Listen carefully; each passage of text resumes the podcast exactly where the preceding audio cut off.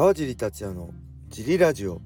はい、皆さんどうもです。茨城県つくば市並木ショッピングセンターにある初めての人のための格闘技フィットネスジム、ファイトボックスフィットネス代表川尻がお送りします。えー、ファイトボックスフィットネスでは茨城県つくば市周辺で格闘技で楽しく運動したい方を募集しています。体験もできるのでホームページからお問い合わせをお待ちしてます。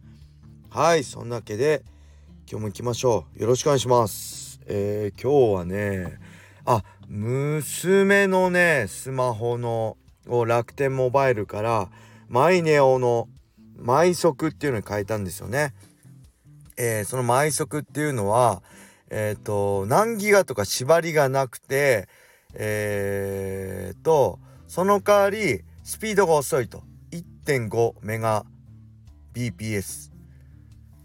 ってスピードが遅いんですよ、普通のワイあのー、ドコモの電波とか使うより。でそれちょっとね設定昨日来たんで設定してやったらね意外と使いました。 YouTube とか TikTok もまあ問題ないし、えー、っとね他のもあんまりストレスなく見れますね。なんですごいいいと思います。これはねあの電話もあのできて、えー、っとまあきゅうつききゅうひゃくきゅうじゅうえんですね。今なんかスペシャルで安いんでろっぴゃくろくじゅうえんかな、何ヶ月か半年かさんかげつかろっぴゃくろくじゅうえんで基本的の値段はきゅうひゃくきゅうじゅうえんで電話もできて、えーえー、ネットも使い放題ね いってんごメガビーピーエス なんですけど、ただただねここ大事です。平日のじゅうにじからじゅうさんじのいちじかんだけ、えー、めちゃくちゃスピードが落ちます。えー、さんじゅうに、えー、キロ ビーピーエス メガじゃないです、キロ ビーピーエス なんでもう昔のネットですね。えー、昔のなんですかめちゃくちゃ遅い、えー、ネットが出始めた頃のスピードです。なんでこれほぼ使えないっぽいですね。ここは調べなかったんですけど、えー、テキスト文字だけでも結構ツイッターとか厳しいみたいな感じでもだからほぼ使えないんですけど、うちの場合は平日は娘がね学校行ってるし、えー、まあ Wi-Fi 家にね Wi-Fi あるんでまあなんとかで、あと祝日とかは結構大丈夫らしい、それを縛りがないらしいんで、えー、とりあえずまあ夏休み以外は大丈夫です。そのいちじかんだけはねあの使わない意識でいれば、まあ ライン のね文字ぐらいでやってればまあなんとか使えるかなと思って、まあ意外といいなと思いましたね。はい、あとは何かあってかな、最近ね、えー、このスタンド エフエム ね、えー、こうアマゾン選手、えー、白木選手ね、白木アマゾン大輔選手、僕も、えー、戦ったことあるんですけど、同周東のね新人時代アマゾン君もやってるんですよ、このスタンド エフエム。 面白いなんかね今日普通に聞いてプッと吹き出しちゃったんですけど、あのねすごいね柔術あのー、カルペディウムね、ホープギフト名古屋にカルペディウム名古屋ってふたつ道場やってるんですけど、柔術の道場ね、あの柔術の女性からのね相談レターがめちゃくちゃ多いんですよね。でそれであのアマゾンがアマゾン君がアマコって言っていろいろ答えてるんですけど、なんかねもうそれが定番で、なぜか悩める柔術女子からのレターがめちゃくちゃ多くて、それがなんかなんかそれなんでアマゾンに聞くんだろうっていう感じでね、いつもなんかプッて吹き出しちゃうぐらい面白くて結構最近ハマってますね。はい、そんな感じです。あとはえー、あえー、っとねいよいよん来週ですかに迫った、えー、ライジンさんじゅうろくね、沖縄大会の今回はね平本選手対鈴木博之選手の試合を見てましたね。はい、えー、これちょっと見どころなんかこうやって見ると面白いよっていうのを紹介したいと思います。まずねふたりが戦ってる、えー、まず平本選手が、えー、にせんにじゅうねんの大晦日に戦ってる、えー、萩原選手で、にせんにじゅういちねんこの前のね大晦日に鈴木宏明選手が萩 原, 萩原選手と戦ってるんで、まあ三段論法って格闘技で最もバカらしいあ、ね、よくないんですけど、まあ、萩原選手をえー、中心にふたりを語っていきます。まずね、えー、平本戦は萩原選手打撃つき合わなかったですね。いきなりタックルいったり今なりロール的な感じで組み合組みついたりして、基本寝技で勝負して、えー、マウントからのパンドで ティーケーオー 勝ちしました。はい、で去年の大晦日の鈴木戦では、えー、逆ですね、打撃で勝負してました、えー、もちろん組み技でも勝負しましたけど、打撃で結構先手で、えー、距離を制して打撃でも、えー、イニシアチブ取ってましたね。有利でしたね。はい、そんなふたりの戦いなんですけど、えっとね平本選手は、まあ、前回の鈴木戦を見る限りね、距離がちょっと近かった、みんな言われてましたよね。距離が近かった、あとね蹴りが全くなかったですね。なんでその辺の距離の調整と蹴りが出せるか、あとねやっぱりまあブロッキングが多いんですよね、ディフェンスが。もちろんブロッキングでも エムエムエー ディフェンスできるんですけど、もうブロッキングがねうまい エムエムエー ファイターいるんですけど、結構ねまあ厳しいかな。他のディフェンスもできた上でブロッキングでやるんだっていいけど、ブロッキングだけになっちゃうとやっぱりタックルとかね、こう頭の位置が下がったりするのは エムエムエー って多いんで、そういう時やっぱ絶対手が下がっちゃうんですよね。なんでしっかりあのー、ベタ足じゃなくてステップね、距離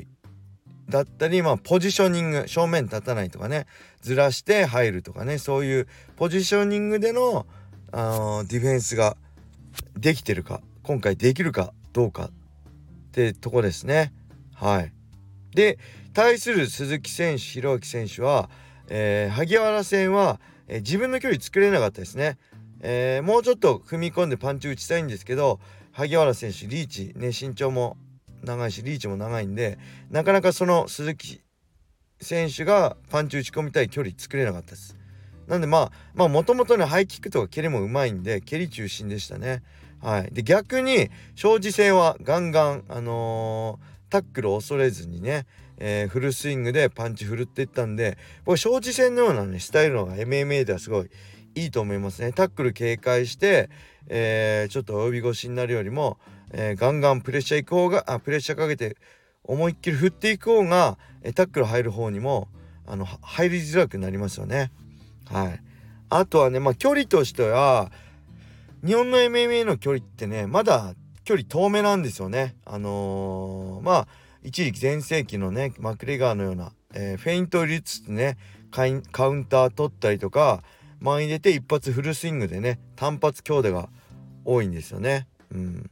で海外、まあ、特に ユーエフシー とかね、まあ、大沢さんも言ってたけどキックボクシング み, みたいな手数が多いんですよね。 ケーワン みたいな手数が多かったり、えっとね、中間距離での戦いが結構最近多くなってきてるような気がします。で、えー、そんな中去年ねルーファースポーツに、えー、出稽古に行ったレモス選手すごい評価高かったし、自分でもね結構いけたって言ってたじゃないですか。それはねやっぱりねこの中間距離での戦い、手数の多い戦いが平本選手に合ってたんじゃないかな。今のね ユーエフシー とか、えー、アメリカでの戦いね戦い打撃のスタイルが平本選手のその手数多くね、えー、中間距離で戦うスタイルに合ってたんじゃないかなって僕は思うんですよね。けど日本だとやっぱちょっとそれより遠くで戦って、えー、一発フルスイング打って組みつくとかね、えー、やっぱりね連打が効きづらいんですよね。えー、打って組みつかれちゃうんで、あのタックルじゃなくてもよっつねあのクリンチで組みつかれちゃうんで、なかなかポンポンポンって連打まとめて倒しづらいんですよね、日本のファイター相手には。その辺の海外とのねルーファスポーツの違いあったのかなって。前回はまあ海外で仕上げたけど、今回はねあの石渡さんとことかで結構仕上げてると思うんで、その辺の、えー、調整もんどうなのかなってところが気になるところですね。で前回平本選手が戦った鈴木千尋選手、これ今回は鈴木弘明選手ね。で前回のランドマークで戦った鈴木千尋選手はもともとね、えー、エムエムエー 出身のファイターなんで エムエムエー できるんですよね。だけど今回ね鈴木選手、鈴木弘明選手も平本選手ももともと純粋なストライカーなんで、えー、ちょっと戦い方は、まあ、やっぱストライキング中心なのかなと思いつつ、まあ、ストライカー同士だけど、まあ、ファイトスタイルはねさっき言ったように全然違うんですよね。うんえー、中間距離、まあ、近い距離で、えー、コンパクトに連打まとめる平本選手と、えー、まあ庄司戦のようにねフルスイングで中に入ってくる、ねえー、鈴木選手、その違いがあるので、まあその辺ですね。うん、その辺を、まあ、スタイルの違いがある中で、えー、エムエムエー でね、どう自分の打撃を生かすか、まずこれです。であとはね、打撃以外の、まあ、エムエムエー ファイターとしてのね、上積みがどれぐらいふたりにあるかですね。はい、あとディフェンス面で言えば、えーまあ、下になった時の対処ね、えー、鈴木選手はね、やっぱクレベルとかね、あのー、サトシとやってるんで、柔術しっかりやってるんで、下になったらね、えー、エビしてガードに戻して結構下からね、なんとかしようとするんですけど、まあ、このスタイル、まあ、サトシとかね、クレベルだからそれでいいんですけど、下からいっぽん取れないんであれば、まあ、僕は立ち上がった方がいいと思いますね。打撃で勝負したいんであれば、下から、えー、十字狙ったり三角狙ったりね、スイープ狙ったりとかじゃなくても、えー、顔を押してプレッシャーかけて、えー、立ち上がる、それが一番いいと思います。でそれはまあ平本選手も同じですね。まあ基本はエビ、まあほんとエビって大事なんですよ。うーんね、みんなおろそかにしがちなんですけど、エビが一番大事なんですのは間違いないんですけど、まあ勝つためにはエビができた上で、まあ下になったらね、立つ、まあそれができるかね、まあどうかだと思います。これはふたりともですね。うん、まあそういうところを、まあ、意識しながらね、試合を見てくれると、まあ面白いんじゃないかな。あ、平本選手、あ、距離が変わってるとかね、あ、スタップでしっかりバックステップでディフェンスできてるとかね、あ、あのポジショニング変わってる、正面立つだけじゃないとかね、あのー、そういうとこも意識して、あ、下になった時、あ、しっかり立ってきてるとかね、あ、やっぱりエビ使ってガードから勝負してるとかね、その辺を見ていただけると、まあ面白いんじゃないかなと思います。あ、時間が過ぎてしまいました。レターいっぽん読もうと思ったんですけど、すいません、えー、ライジンさんじゅうろくがね近いんで、ちょっと平本対、ね、鈴木の見どころに終始してしまいました。えー、レターもね何個か溜まってるんで、本当ありがとうございます。皆さんのおかげでジリラジオを続けられてます。はい、それでは今日はこれで終わりにしたいと思います。皆様良い一日を。まったねー。